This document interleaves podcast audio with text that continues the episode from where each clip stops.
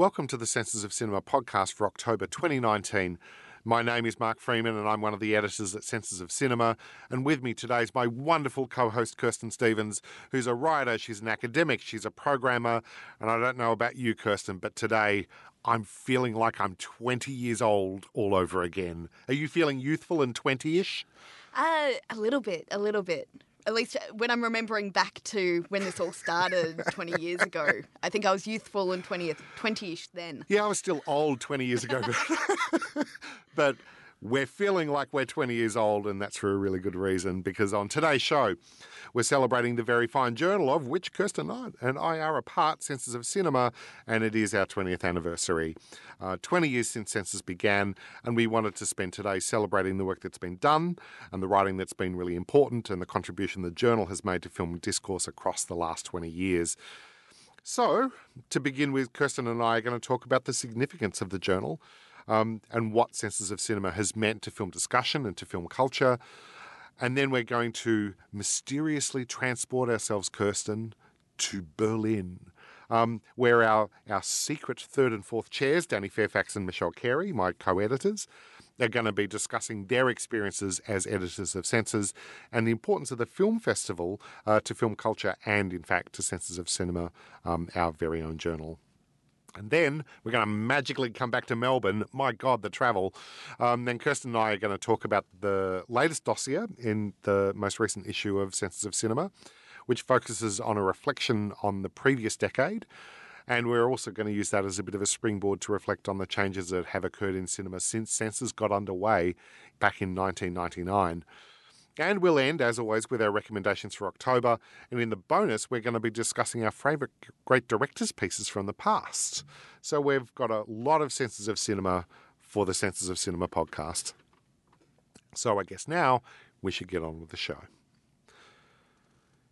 In late 1999, Senses of Cinema got its start under the tutelage of editors Bill Mousoulis and Fiona Villella, it built from a fairly modest first edition to become one of the most significant and influential journals online.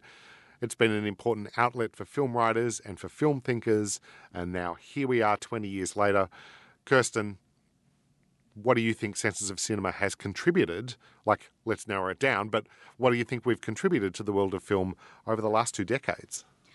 I think probably for me, the biggest contribution of Senses of Cinema has been making accessible um, a, a lot of the writing about film, but in a way that doesn't dumb it down, doesn't oversimplify it. Yeah. So, you know, my first encounter with Senses of Cinema was, I think, the same as a, a decent amount of our readership, uh, which was I was a university student and it was set as something I should read by my lecturer. Yeah. Um, learning about film for the first time and being directed to this website that, you know, this was back in around uh, 2003, and so online material was still we're just coming out of um, you know the first iteration of the internet. So a website, even what Senses' website looked like back then, as a p- place where you could go and read really good writing, was still kind of novel. Yeah. Um, and it was accessible. It was interesting and really complex ideas, but it wasn't like the academic writing that I was being fed at the time that just right. was, you know, a wall of words and theory. It was something that got me really passionate about cinema. And I think that's one thing, you know, when you kind of steer a journal, it's one of the the issues that you're concerned with, like what is the readership and what is the spread of stuff that we want to offer. And I think, you know, over the years, Senses has really found a nice pocket between something that is accessible and readable, even as you say, for like emerging cinephiles, people who are just, you know, starting to get a sense of what the world of, of screen studies can be. Um, and there's enough in our journal that is accessible and easy and, well, not easy, but complex, but um, accessibly written. And then we also do have a kind of academic arm as well, where we're also partially peer reviewed. So if you are looking for a more academic focus for some writing, we offer that as well.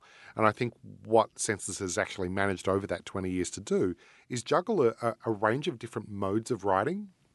Some of it is academic and peer reviewed, some of it is um, kind of perhaps more journalistic and really accessible. Some of it is dealing with contemporary cinema in a really interesting and intriguing and complex new way. Some of it is retrospective and bringing to light maybe some filmmakers or um, experts that maybe we haven't covered.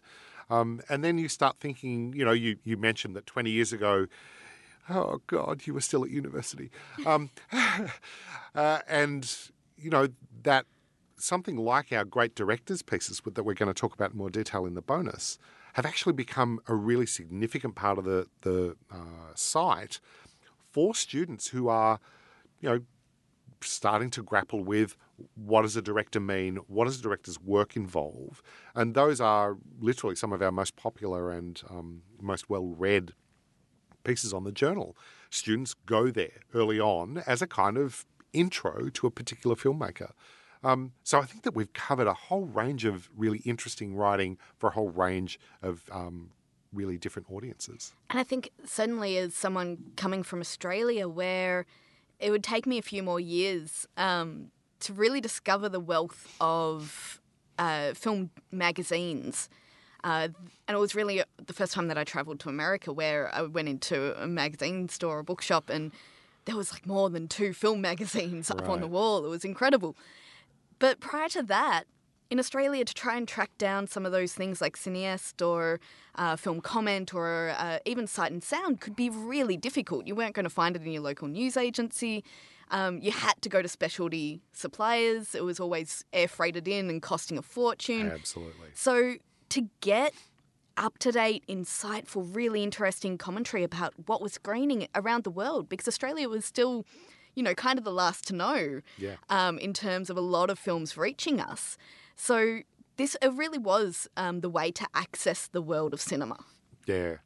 The, the other thing that I'm really pleased that Senses has built over a period of time is just this really fantastic stable of writers that increasingly it's just become this community of writers and we accept new members all the time, right? So, you know, we've got you know, when I think some of the writers that I've dealt with really consistently over time, I mean, just really wonderful writers like Wheeler Winston Dixon, who I just friggin' adore that dude. He's a brilliant writer. Jeremy Carr is another one who's amazing. Tara Judah. You know, these great writers who are producing terrific work, and they've been with us over a, a really extended period of time and producing fantastic work. But we also foster emerging writers as well. So, I mean, people would be aware that Senses does have a section that is um, what we call the CTEQ annotations. In Melbourne, we have a, a Cinematheque that is run um, by ex, you know, our, our ex-host uh, Eloise Ross uh, is part of that uh, that whole system to to keep that Cinematheque running. And one of the things that we offer for people in Melbourne coming to Cinematheque is, you know, some some writing on the things that are screening. So we've had a bit of a relationship with Cinematheque for you know many years now. And those annotations, which are shorter pieces of writing that are focusing on a specific film, are a fantastic training ground for a lot of writers. Um, also, you know, some of our established writers also just say, "I really love this film, and I want to dip back into exploring what's going on in this particular film." Uh, and so, what we've established is this wonderful training ground for emerging writers and places where established writers can still dip in and out as they wish and, and write on the films that they love. And I think that training ground, I mean, eh, far shorter, far briefer than even the Cinematheque um, annotations, is the World Poll. Um, and the avenue that that often invites new writers in to the journal, uh, getting them to think about, you know, what what has resonated over the past year, and we're coming up to uh, we are, Kirsten. Thank you for raising that because I might be the bunny who's about to start like getting into the driver's seat and start steering that. Um, there will be an announcement uh, probably in the next month or so that I'll, I'll let people know that the the world poll is, of course, happening again, and we'll probably publish in around about kind of mid July, uh, mid January. Um, but yeah, the world poll, yeah, especially I've really come to understand that once I, I took it over a couple of years ago from Michelle. Um, you know, that is such an incredible project and just gets people from all around the world from a whole range of um, areas of film. So it's not just like I am a journalist or I am an academic. It's like I curate this museum. You know, I am a programmer. I do all of this other stuff, as well as people who just like films. So the the attraction and the the awesomeness, I think, of the World Poll is that it brings people who maybe wouldn't normally publish anywhere else. They wouldn't think that they would be, you know, qualified. It's not appropriate for them to approach some academic journal and write something. It's the place where we just bring in new writers. They write up a world poll. They get really into writing that thing. The work is good. And then they say, you know what, maybe I can take on an annotation. And so it, it is a wonderful way to, to bring in just the, the breadth of writing from across the world um, to celebrate the, the world of film. It's something I think that we've done incredibly well. I think that's it. I think, you know, if we're talking about what has been the impact of Senses of Cinema across its 20 years, it has been that celebration of the love of film.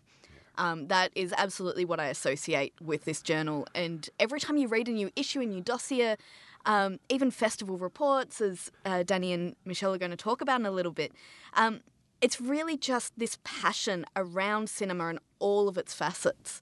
You know, and that passion sometimes is loving a film, sometimes is hating a film, but it's the fact that this is where those conversations happen, and they're happening in a far more complex way than I think they necessarily happen nowadays um, in a lot of film criticism. That you know we, we saw it with the the newspaper and the five star review that started to take up less and less and less room yeah. within print newspapers, and it's now, you know, for whatever you might value find in um, film Twitter uh, you know, there's there's only so much you're going to be able to really express in those kind of moments. So I think there's there's a need for uh, taking the time and taking the space yep.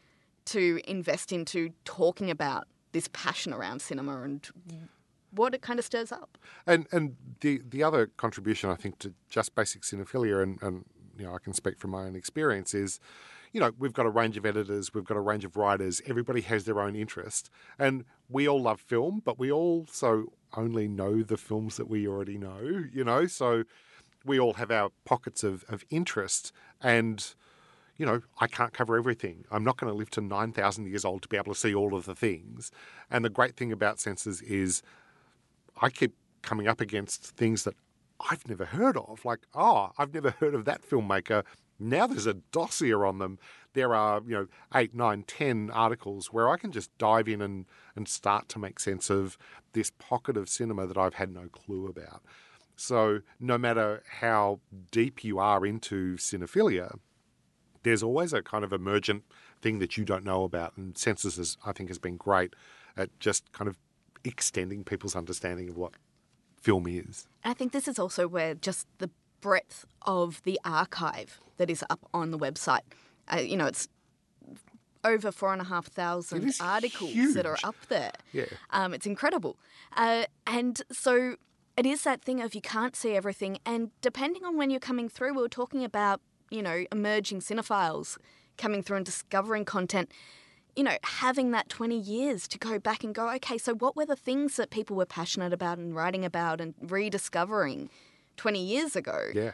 Um, which you know, I came in, even though it was only a few years after the start of um, Senses when I first discovered it, there's still so much in there that I was utterly unaware of. And even now that I teach film, there's so much of film history that I'm utterly unaware of. Yeah. And Senses is just an amazing resource to be able to dive in and rediscover that that Ab- history. Hundred percent.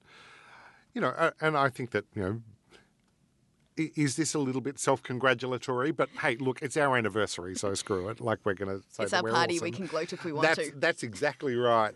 Um, you know, I think that Senses really has found um, a really tremendously influential spot in the in the film um, landscape in terms of kind of generating this discussion, opening up new things, having new takes on old things as well, which I think is really um, really important to be able to sort of have a multifaceted approach to film discourse, and and you know we're very very proud of that. It is true. I mean, you mentioned our archive. We have got, and it's maybe worth chipping in here. Like our website is like at the point where it's about to explode, um, kind of pixels or something digital out the sides because we do have 20 years worth of archive and, and that website's starting to get a bit creaky um, and we are in the, the need of a bit of an upgrade. So we, we are looking for ways to generate some funds to maybe get ourselves a, a website that's going to be able to handle uh, the incredible archive that we've got. So, um, Kirsten, do you want to? We do. We have a couple of um, fundraising campaigns on at the moment uh, where we're seeking a little bit of uh, support from our supporters um, to help us renovate the website and keep it going for another 20 years, hopefully. Um, so we've got a GoFundMe campaign that's running at the moment. Um, it's called Save Our Senses of Cinema, Save Our Site. Um, SOS. Uh, so you can um, find us through GoFundMe. Um, and for those of our listeners in Australia, we also have um, an Australian Cultural Fund uh, campaign running.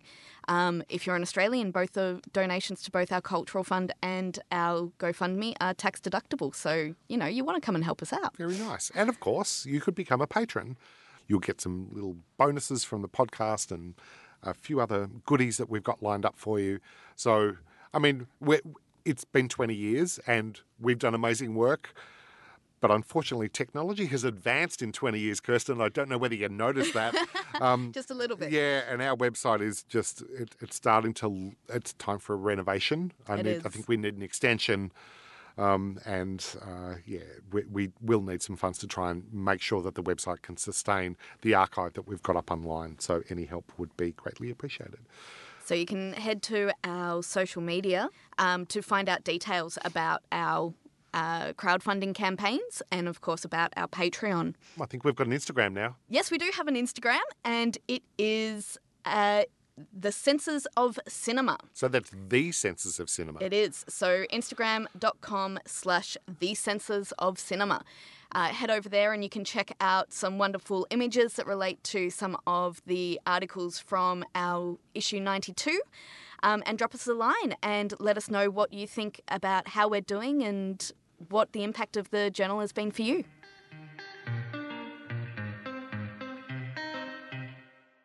Film festivals are vital spaces for cinema.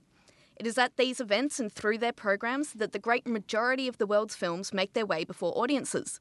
Beyond the limited space of commercial theatrical releases, film festivals create spaces for films that offer exploration of what cinema can offer as an art rather than just an industry. Since its early issues, uh, Senses of Cinema has provided an important space for the consideration of film festivals and the impact that they have on cinema at large. Each with their own flavour and insight year to year, the festival reviews help to bring the world of cinema as it unfolds each calendar year into view. To talk about the impact of these festival reports, we're reaching out to Berlin um, and Senses of Cinema editors Michelle Carey and Daniel Fairfax.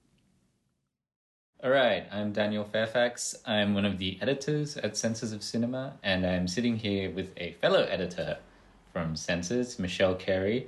Uh, Michelle Carey is primarily responsible for the festival reports section of Senses. One of the real highlights of every issue are the uh, really uh, up to date reports on the state of contemporary cinema in uh, all any number of the world's film festivals, from Cannes right down to a vast array of uh, international film festivals.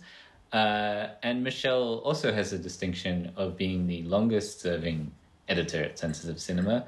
Uh, she's been with Senses in various capacities for 18 years now, so for the vast majority of the history of the journal. And she's been the festival's editor since uh, when exactly, Michelle? Oh, that's a good question. Uh, probably. I mean, I would say most most of that time. Most of that time. I guess what I want to say about the festival section is, um, it's two things. It's sort of a look at festivals and festival culture, which is obviously a really big thing, not only in film scholarship, but just in, in the film industry and and film culture, of course.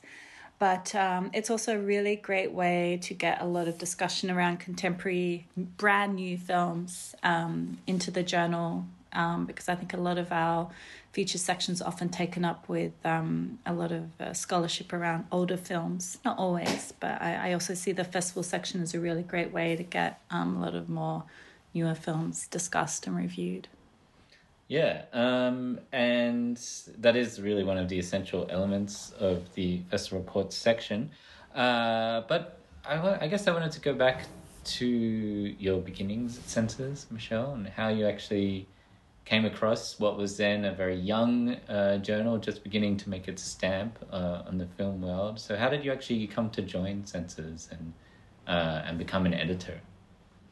Um, yeah, to be honest, I was living interstate, um, not in Melbourne, where Senses was based at that point. As Fiona Villella and um, Bill Mousoulis were the co-editors. Um, and I moved to Melbourne very suddenly, just after Christmas in 2001, and had reached out to Bill. Um, I think I might have even met him at the Melbourne Film Festival, and um, we got on really well. And I reached out and just said, you know, I really loved Senses of Cinema. It was one of the reasons I think that made me decide that Melbourne would be the place I'd move to because it just seemed to have a very rich um, film culture. And I just sort of started helping Bill out with with things. I think as I was his assistant, uh, which is cute because it was all volunteer.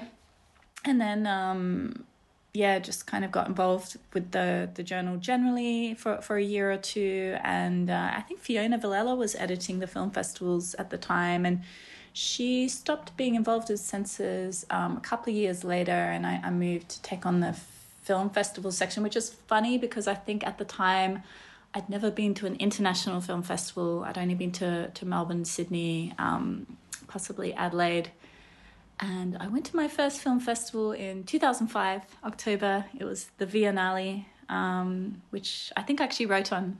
I did my first film festival report from my first international film festival. Um, yeah, and it sort of um, went on from there. I, I, was thinking, I was trying to remember how many festivals I've since traveled to, and um, I've lost count, but I should do that sometime.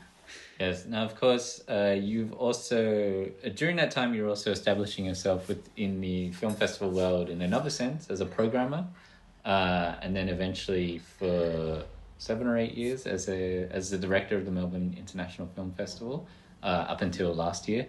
Uh, so you have a kind of a picture of the festival world from two points of view. Let's say from uh, the the the actual nitty gritty tasks of organizing a film festival, and then from this, let's say, more distance view of the critic, the writer, uh, the, the the the viewer, in the end, the spectator uh, watching these films. Uh, how do you how have you negotiated those two roles and those two different perspectives on film festivals?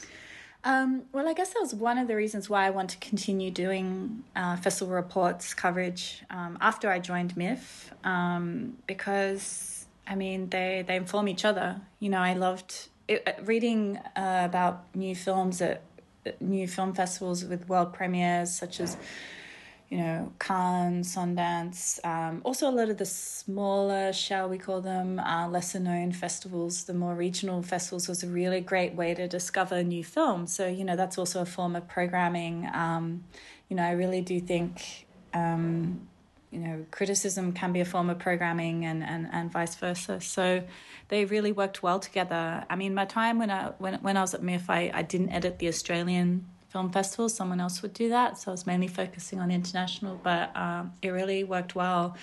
And you know, it's interesting. It's not just the films. It's sort of this growth of film festival culture over the years. Um, it's really exploded. I mean, we see it in academia now. There's so many masters of film culture and and um, cinema management and film festival curation, that kind of thing. So uh, it's really exploded. And I remember in the early days, you know, we'd have a couple of festivals each issue, and now I'm just inundated. I have to say no to so many festival report um, proposals because there are just so many people traveling to film festivals and wanting to write on them. So I'm at the moment thinking about maybe um, how how we can sort of consolidate all these sort of factors swirling around around film festival culture and um, maybe do a few new things within this section. But maybe I won't say too much on that yet. Mm-hmm. That sounds fascinating. Uh, but that also, I guess, um, leads us to another question, which is certainly one of the big tendencies in film festival cultures in the last, say, decade and a half, and you've been involved, has been just the sheer inflation in the number of film festivals.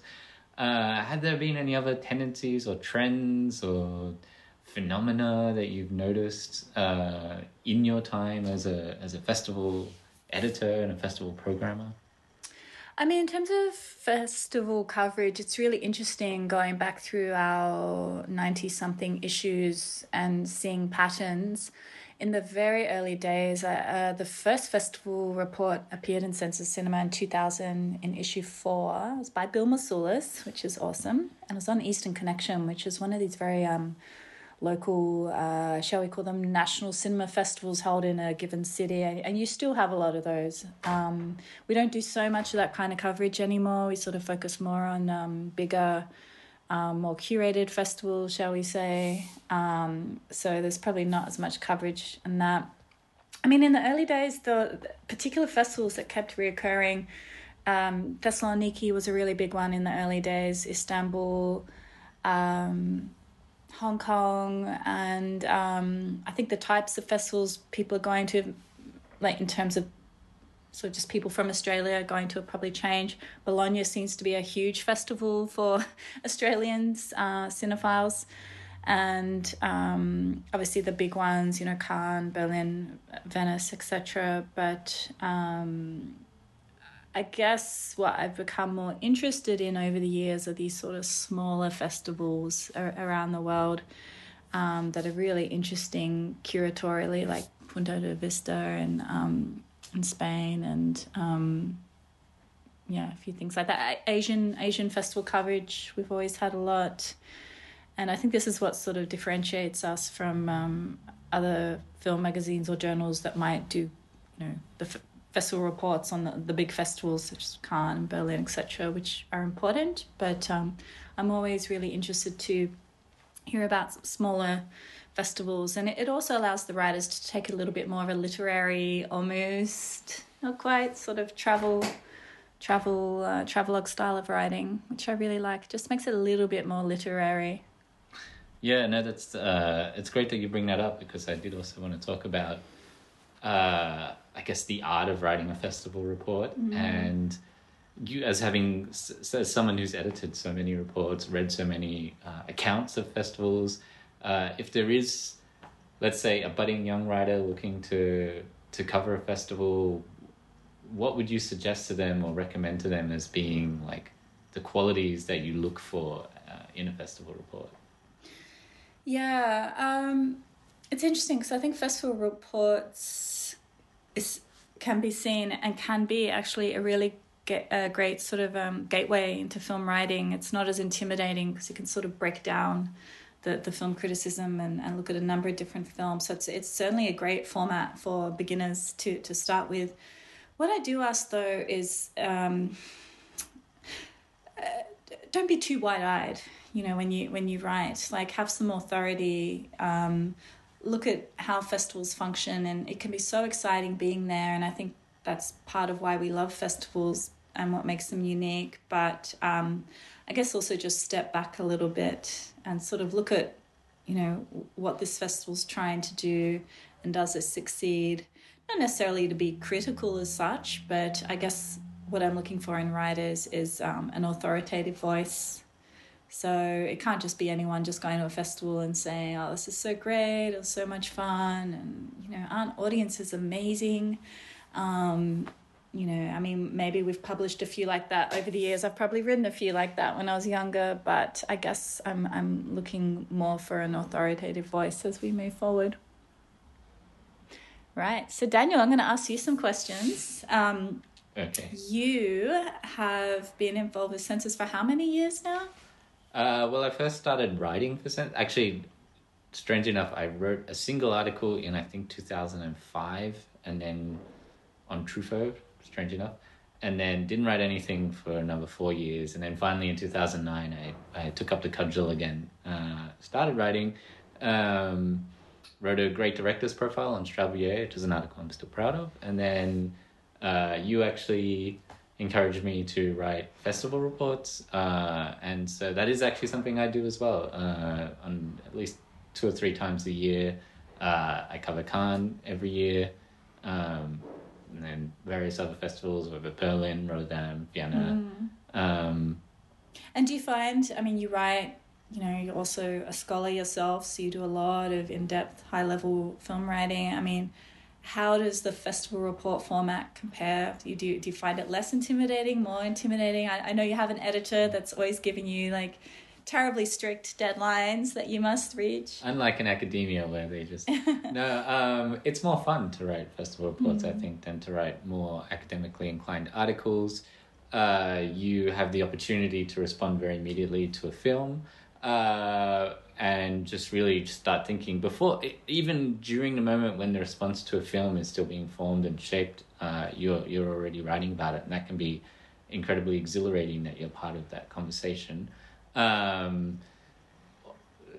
that said uh, you know sometimes I've noticed that it, I can be maybe a bit too uh, let's say peremptory with a film and and you know kind of encapsulated in a few lines uh, after having just seen it um, once and then you know in the midst of a film program that could have a festival program that could have 40 or 50 films that i've seen in it um, and some films require a bit more thought and require a bit more just letting the film sit with you and kind of work their way through you uh, and then you can often have a very different response to it. And i find that sometimes if i will rewatch a film six months later or a year later have a very different uh, reaction to it, but my initial response is what's being published uh, on Senses. Um, yeah, and I think that's I, I yeah I totally get that, but I think you know that's part of a festival report's charm as well, is that it's very immediate, a little bit scrappy maybe.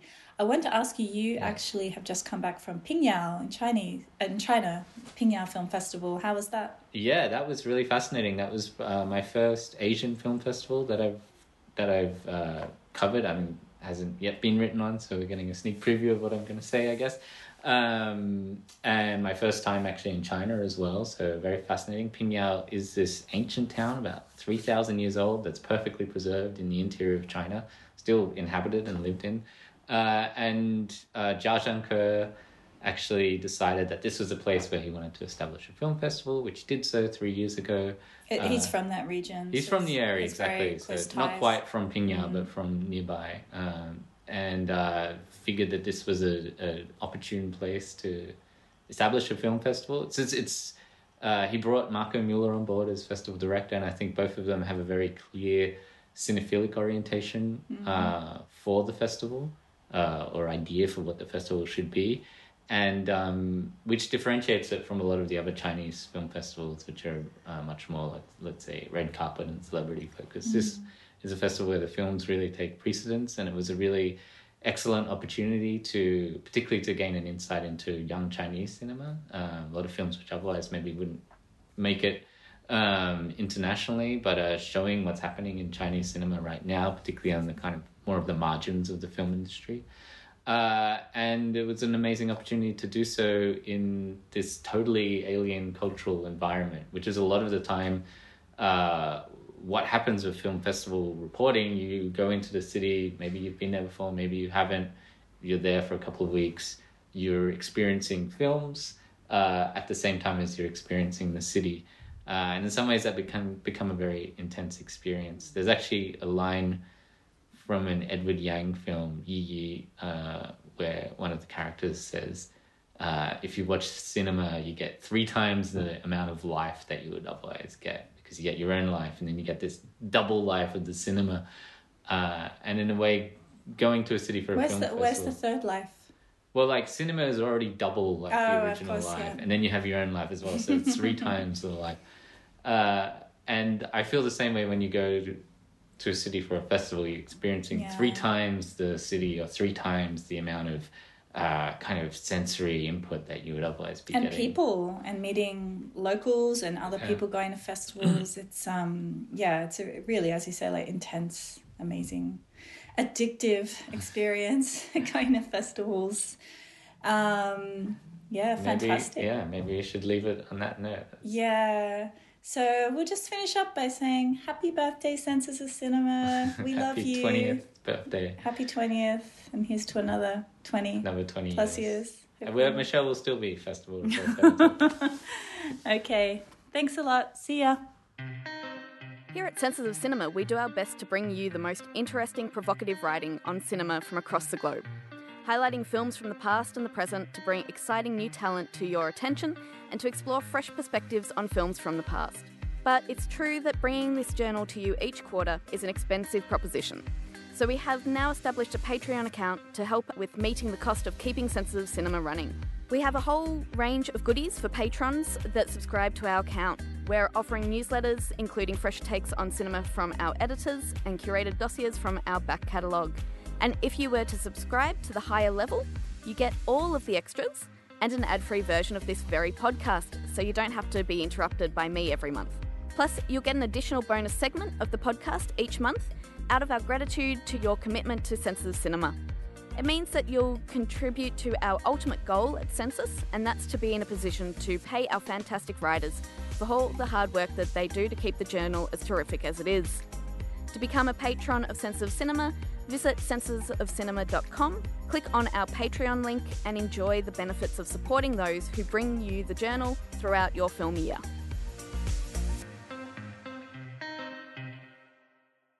The dossier in our latest issue poses the question what has shaped cinema over the decade of the 2010s? The response has been rich and varied and fascinating. It's a dossier we're really proud of. And out of that dossier emerges a few trends that are really worth discussing. And since this is also a 20th year anniversary for Senses, Kirsten and I thought we might not just reflect on the last decade, but also the last two decades of film. So, if this isn't a personal question, Kirsten, where were you 20 years ago in your world of cinephilia? Ah, my world of cinephilia 20 years ago was very nascent stages. Um, I think I was obsessing over 10 things I hate about you. Um, I was a teenage girl, so um, that and Scream, I think, um, was very much my life, and trying to watch things like um, Dazed and Confused, which was still kind of being kept from me by my parents and older brothers, um, who deemed me too young to be watching it.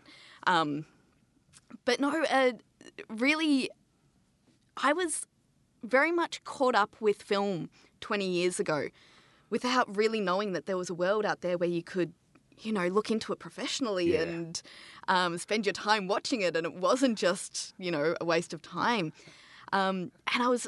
I, I loved where f- cinema was at in the, the late 90s. How about you, Mark? See, it's weird that you say that because 20 years ago, I was kind of at the same point, but I'd already had a career for a while as a, as a teacher and had always been the film person. But when I went off to university, there wasn't really any cinema studies. That didn't really exist, at least where I went. Um, and so I didn't know that you could do it. So I did other stuff and I did books and literature and all that sort of stuff.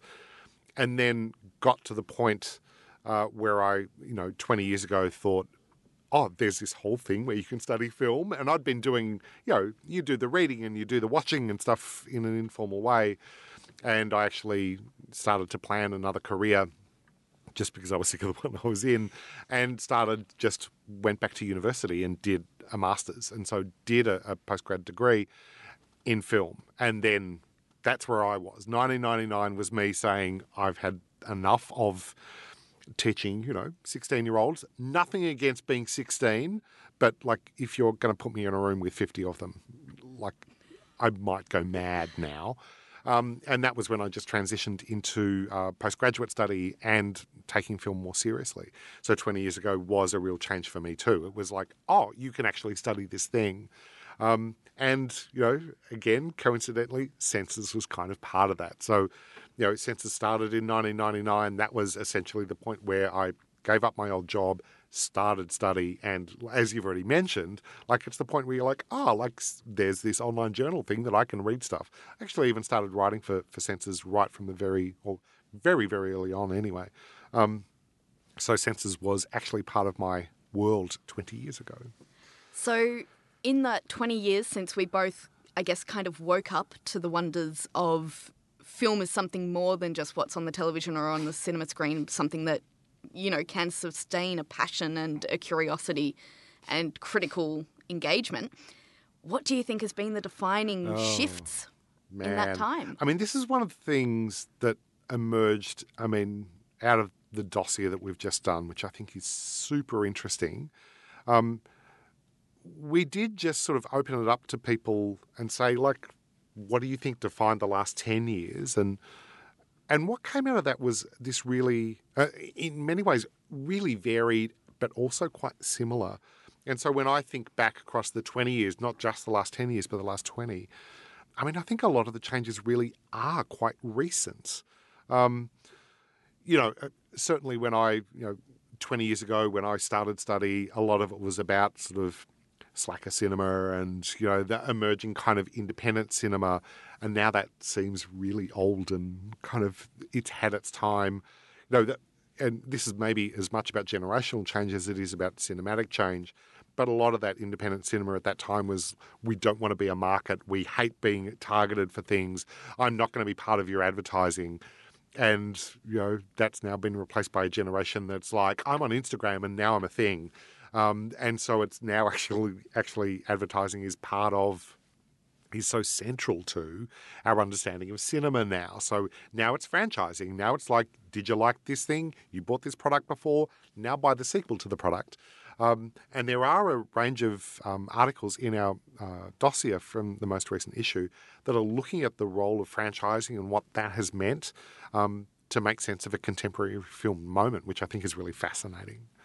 Yeah, I mean, my the things that were really making me passionate around film in the late 90s and it was possibly the early 2000s by the time I was discovering a lot of this um, you know as I sort of embraced my status as a film student.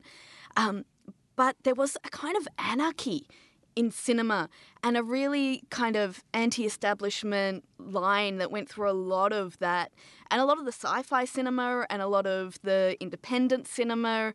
Um, even though a lot of that um, Indiewood Cinema, even at, through the 90s, was really subsidiaries of major yeah. um, studios and all the rest of it. There was a real kind of sense of individualism, of doing your own thing, of not being part of the system.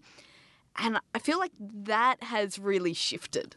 Um, you know, being independent doesn't mean the same thing now that I think it was meaning yeah. back in the 90s. 100%. And, and even if you start, I mean, to be a little topical, I mean, one of the things that's emerged, you know, just in the, the kind of film news, I suppose, lately, has been this thing about, you know, Scorsese saying, "Oh, I don't like Marvel films," and people who like Marvel films saying, "Oh, you know, you're an idiot. Shut up, you old man." Um, and and what I think emerges out of that is is two different visions of what film is, and you know, for what it, for what it's worth, like I'm all about all cinema, so I don't, I don't give a toss. I mean, I'm not a huge, you know, superhero fan, and yet there are superhero films that I think are fantastic. So, like, what does that mean in the end? Um, but I think that we're looking at that generational shift of a perception of cinema, one that says, this is what cinema is now, right? We're, we are now a kind of franchise, um, big, grand e- experience of cinema. Uh, and that's now almost a, a, kind of in direct opposition to maybe a Scorsese led thing that is I need to tell this small story and tell it in a really intimate way. And so the difference between the kind of intimate approach to um, understanding character and, and um, story or whatever or culture is now kind of transferred into a CGI blockbuster moment. They're both cinema. They're just a different perception of how we, I don't know, make sense of what film can be. And I think you, you mentioned technology and how that's changed significantly over 20 years. Um, I, th- I, still remember having, you know, my first mo- mobile phone at the oh. in the oh. late 90s, and you had one line of text that yeah. you could have on the screen.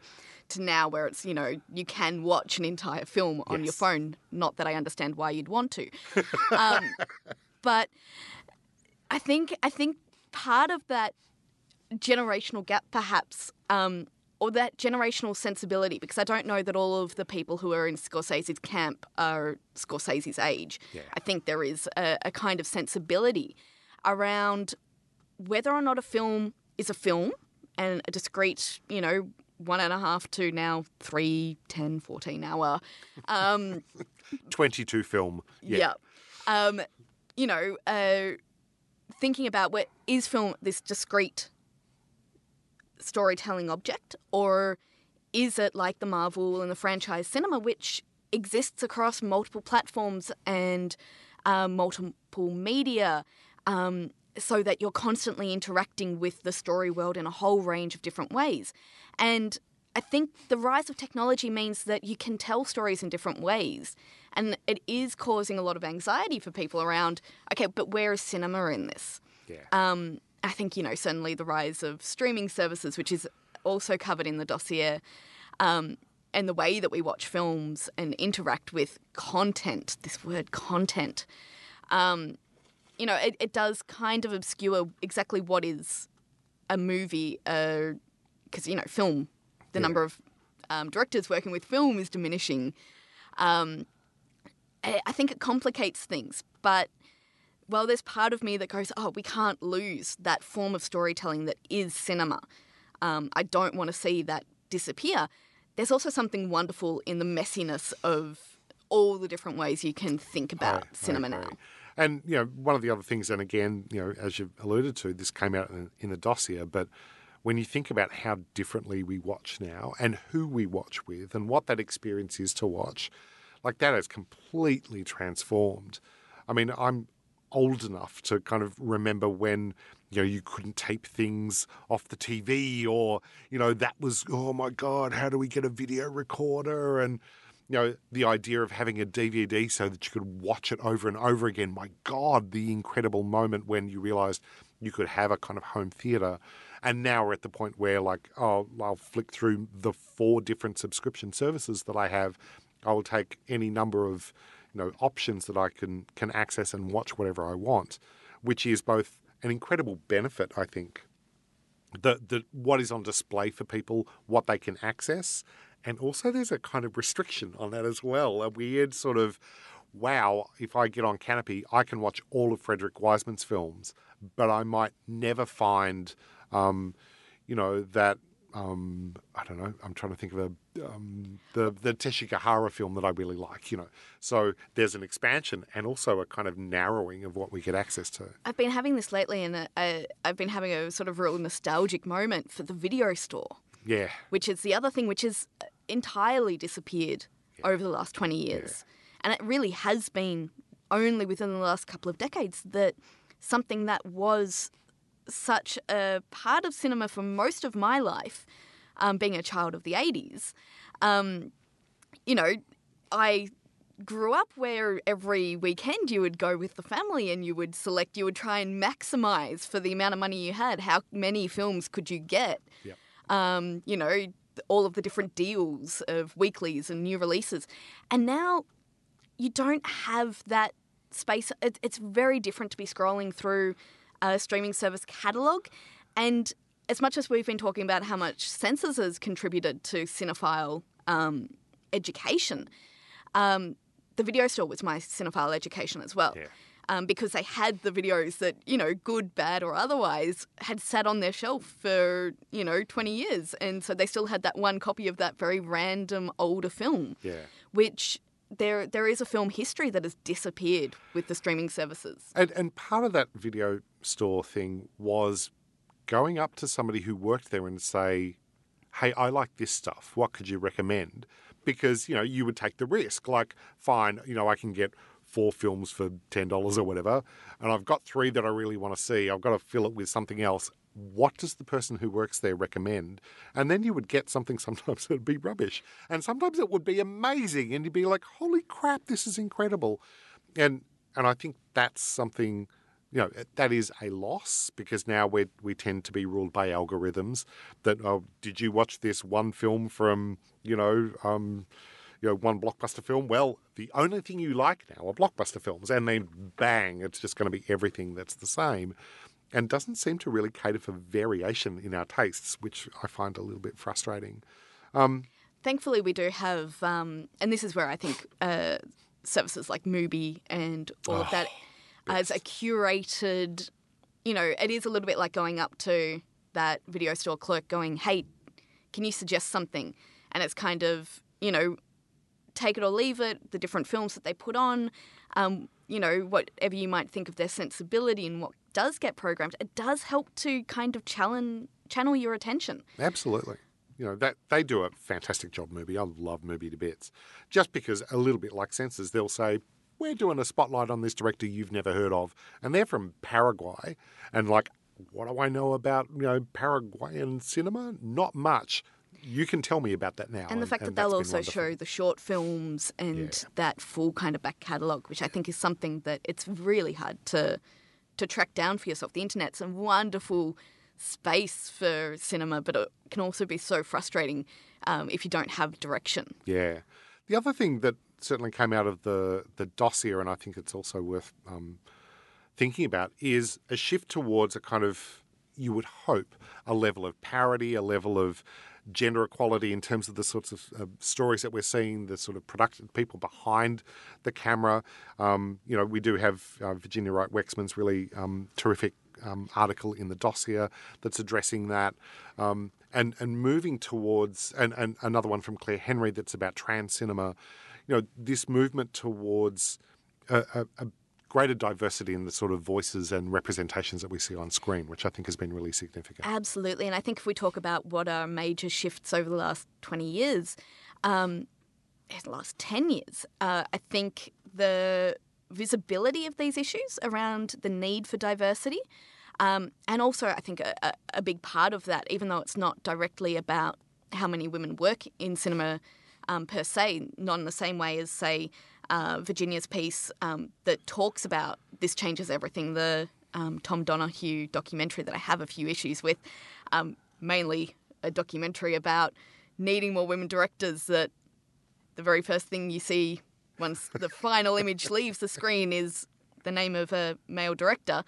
Um, just didn't quite match the the thematic the ideology. of that. No, um, but I think something that resonates with that has been the Me Too movement, Yep. um, and the fact that it is highlighting. We were talking about independent cinema in the '90s and talking about um, what independence meant and all the rest of it. Well, something that's come out obviously over the last ten years has been really shining a light on some of the darker sides of Yeah. um, the production culture that um, certainly not isolated to American independent cinema in the 90s, um, but through the figure of Weinstein. Um, you know, if you want to talk the massive shift between 99 and 2019 is, you know, someone like Weinstein. And that shift is they- like literally the last 18 months. It like it's been. been. really rapid, which is in some ways dizzying. Like it's really fast and also about friggin' time. Um, and, you know, that does suggest that, that, you know, we start to move towards, you know, a better range of voices, more interesting and more complex stories, better representation. You know, I, I do have a sense that we're kind of in that, that weird transition period where people are, I don't know, just kind of trying things. Um, and I think some of them are working and some of them aren't, but but I feel like that next 10 years is the movement towards And I do think there's an energy around that, um, which is perhaps the energy that so fascinated me um, at the end of the 20th century. That I think, I mean, it's been there in fits and starts over the last 20 years. Um, and there's certainly areas that have had vibrancy, and particularly around world cinema rather than thinking purely American or even Australian cinema. Um, Australian cinema, the first decade of the the 2000s was um, had a few high points, but we also saw a number of documentaries coming out going, "What is wrong with Australian cinema?" Yeah. Um, and there's certainly a lot more energy, I think, in Australian filmmaking now, as we're seeing people trying new things and new voices being allowed in and being um, given space to tell different stories. And you do start to wonder whether, you know, national cinemas that, that tend to struggle a little bit and not have that much money, like Australia, like a number of other smaller nations, um, you know, the movement towards diversity, that's almost kind of opening up the small little independent window for those voices. And and that's why sort of although I, I feel a little bit, you know, I don't know where you stand on this, Kirsten, but I, I have a little bit of a problem with the it used to be men and now it's all women. Welcome to equality. You know, that the kind of here's the female Ghostbusters, here's the female Ocean's Eight, here's the uh-huh. blah, blah. like Well, that's this is where- fun, but go and see this changes everything because it gives you the statistics of uh, we're so far away from that Yeah. really being the case. Yeah. Even if it kind of you get that feeling.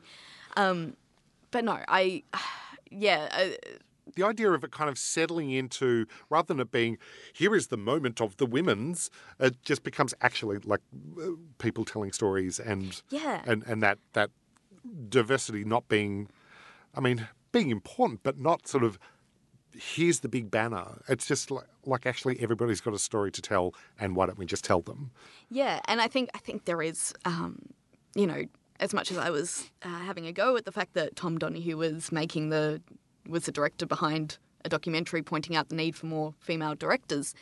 Um, I think there is also uh, a real um, problem with foreclosing the idea that you know women make movies for women and men make movies for men. Yeah. And as you say, it's really just a case of, you know, the more diverse voices you have behind the scenes, making films, writing, directing, cinematographers, all of these kind of different roles, um, the more interesting stories you're going to get. That's right. Um, you know, so it's not a case of the moment of the women's in, in cinema. um, it's a case of, well, here are some new ways of seeing, of telling stories, of um, keeping cinema really interesting and new. Yeah. The last thing, ju- just to wrap up, there is one article in the dossier, which is uh, Tara Judah on the pass fail politics of, of kind of the attention economy. I mean, that has become, and you know, I feel very conflicted about this. Um, you know, a movement towards the way that people are responding to cinema now, which is, you know, it's a kind of social media led response that seems to be. Um, if you don't like the things that I like, you're a terrible person. If you like that film, that makes you this awful thing. This idea that that has criticism changed into something that is, you know, either a correct answer or a wrong answer, rather than a kind of complex exploration of, Yeah, it of becomes, ideas. it becomes a metric, a percentage of it's this much good or Yeah. that much bad. And if you disagree with it, then you're in the wrong Yeah. as opposed to having a different perspective. I think it has, I mean, I don't think film is unique in this growing binary kind of opposition. Uh, You see it in politics, you see it in a whole range of areas um, where if you don't agree with me, you're wrong, as opposed to the wonderful grey area that a lot of cinema for me sits in. That's right. Um, I was teaching recently um, the first Stan original film called The Second, um, directed by Mairi Cameron, um, produced by Leanne Tonkes. Um, and this is a film that I find really fascinating and I do personally really enjoy. But I was teaching it not to go, this is a good film. This is, you know, an example of the best of Australian cinema in 2018, 2019. I was putting it up there to go, this is a complex film that forces you to make up your own mind about it. And it's not asking you to love it or hate it, it's asking you to think. Yeah.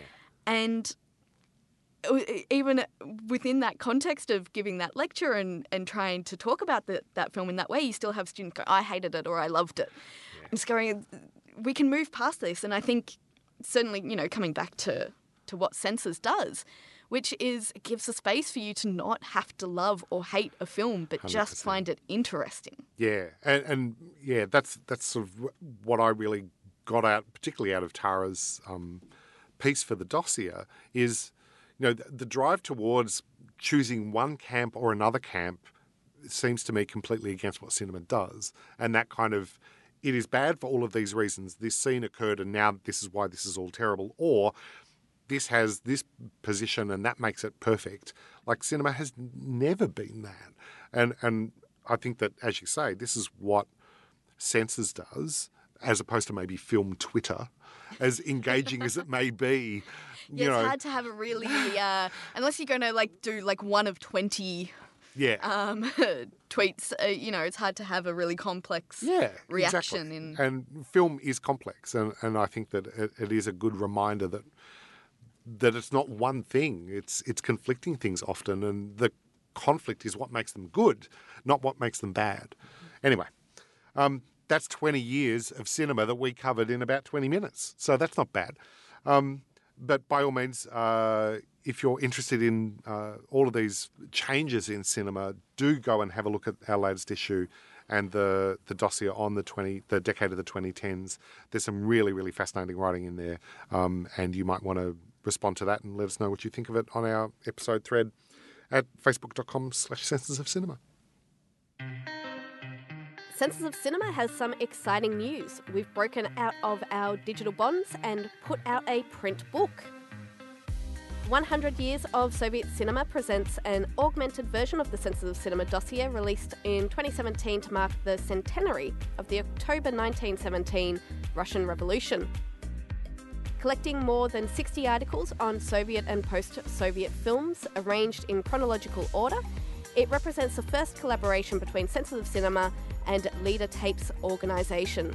You can purchase the book in hardcover and paperback through the Senses of Cinema website. Just go to sensesofcinema.com forward slash shop.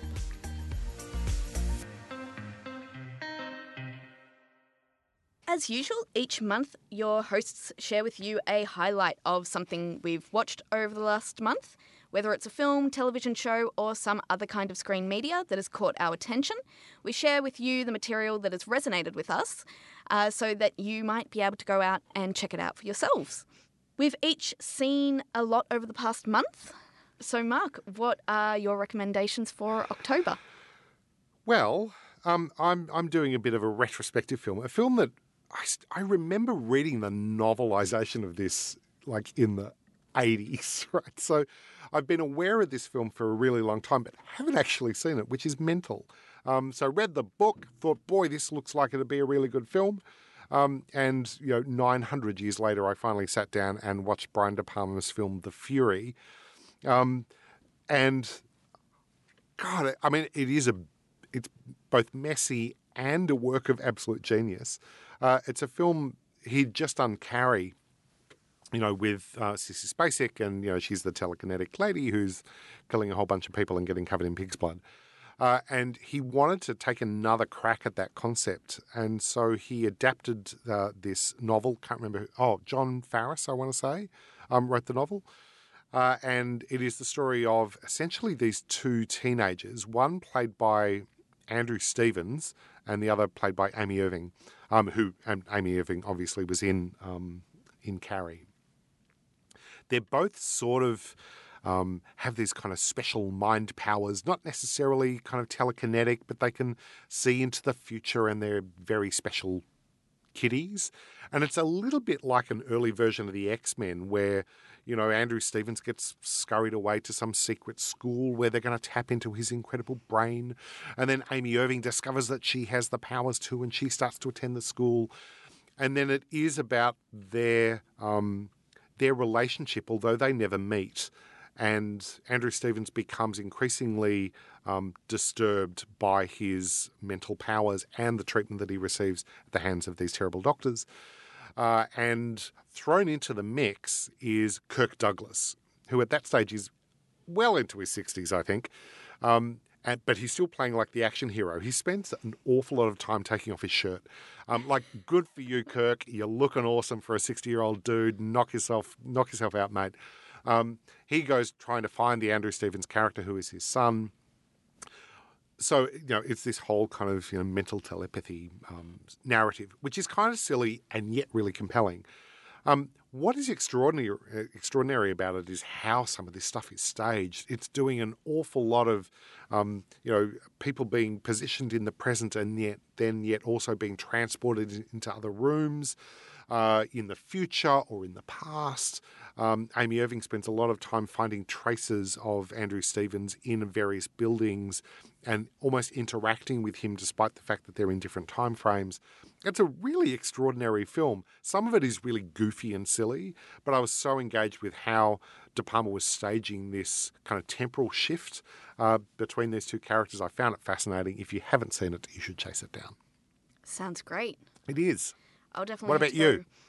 Uh, for me, I am coming right back to the very present um, with a television show that's just uh, started screening on uh, ABC in Australia and also available on iView if you're in Australia or have a wonderful VPN. Um, so, this is a series that um, is directed by Rachel Perkins and stars Rachel Griffiths and Deborah Mailman and it's got Deborah Mailman uh, in her first lead role finally. as an actress, and absolutely finally great to see her taking centre stage. Um, the series is now called Total Control.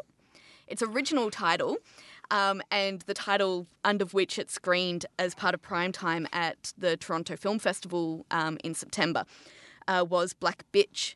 Um, not surprisingly, perhaps, um, for those of you who might not be familiar with the ABC, it's the um, public broadcaster in Australia. Um, and so often the site uh, for audience complaints and feedback, um, I think I think the uh, production company um, was slightly ambitious to think they could get a show called Black Bitch up on the ABC. Um, but good on them for trying. Yeah. Um, not surprisingly, they had quite a big backlash. Um, you know, uh, it's a really interesting backlash, I think, around this this idea. Um, so Rachel Perkins um, and her production company, Blackfella Films, um, they are Indigenous filmmakers, um, and so Black Bitch isn't, a, you know, as the title of this um, show isn't a racial slur, rather a, a site for rec- reclaiming that kind of name. Um, but Australia, we mentioned this, uh, you know, when we talked about Adam Goodes, uh, Australia Yes. is still struggling to come to terms with reconciliation, come to terms with um, seeing powerful Indigenous characters, and um, so there was a huge amount of tension around around that title, and so they have changed to Total Control, which makes me think of is it the Divinyls um, song um, of the same name? Uh, so I kind of like that.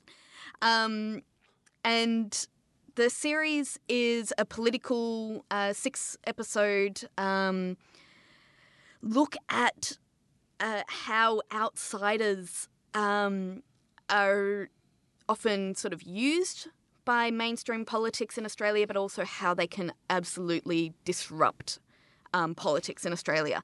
So um, Deborah Mailman plays the character uh, Alex Irving, who is an Indigenous health worker um, out in rural Queensland.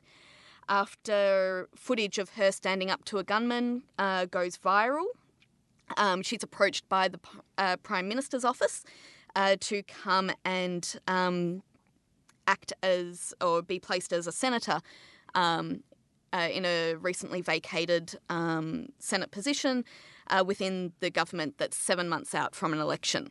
So uh, the government is a conservative uh, government, and there's a tension around is Mailman's character sort of being used as a pet um, Indigenous spokesperson who can give the government credibility um, in areas where it's lacking credibility, being helicoptered in to try and um, help raise the profile and image of the government, and then um, as the series progresses, um, as uh, Rachel Griffiths kind of mentioned in a brief interview at um, TIFF, um, we see this uh, character who's helicoptered in, um, but ultimately doesn't save the government, but sort of brings it down by the the politics that she brings in by just, you know, bringing her identity and her needs and her interests and um, the voice that she has into um, the space of a, a conservative government that's that's struggling to maintain balance. And there's That, that is scarily kind of um, connected to what actually happens in Yeah. Australian politics. It is, and um, you know, even though we're, we've seen, we get to see um, amazing, strong female characters of the interaction between uh, Griffith and Mailman in this show. Um, a female prime minister, female conservative prime minister in Australia, which is certainly, you know, something that is still fraught. Um, that idea. Um, there are lots of resonances with the exact politics that's happening here in Australia at the moment. It's handled just so wonderfully well in the series. So um, that's my recommendation. That sounds like a really good recommendation. And I want to see somebody, I, I would love to read some writing from somebody like Linda Burney or Nova Peris or somebody, one of the- some of our Indigenous um, politicians, their response to that. That would be fascinating. But that sounds really, really terrific. Okay, so I guess we have reached the end of another episode. Thanks for joining us again this month on the Senses of Cinema podcast. Thanks to the wonderful Kirsten and in Berlin, Danny and Michelle. Um, thanks also to our technical producer, the brilliant Troy Morey, who appears barely a day over 20 himself. Look at him. so youthful. Thanks also to Swinburne University for the use of their recording studio here in beautiful Hawthorn, Melbourne. I'm Mark Freeman, and thanks again for listening to the Senses of Cinema podcast, and we will speak to you again next month.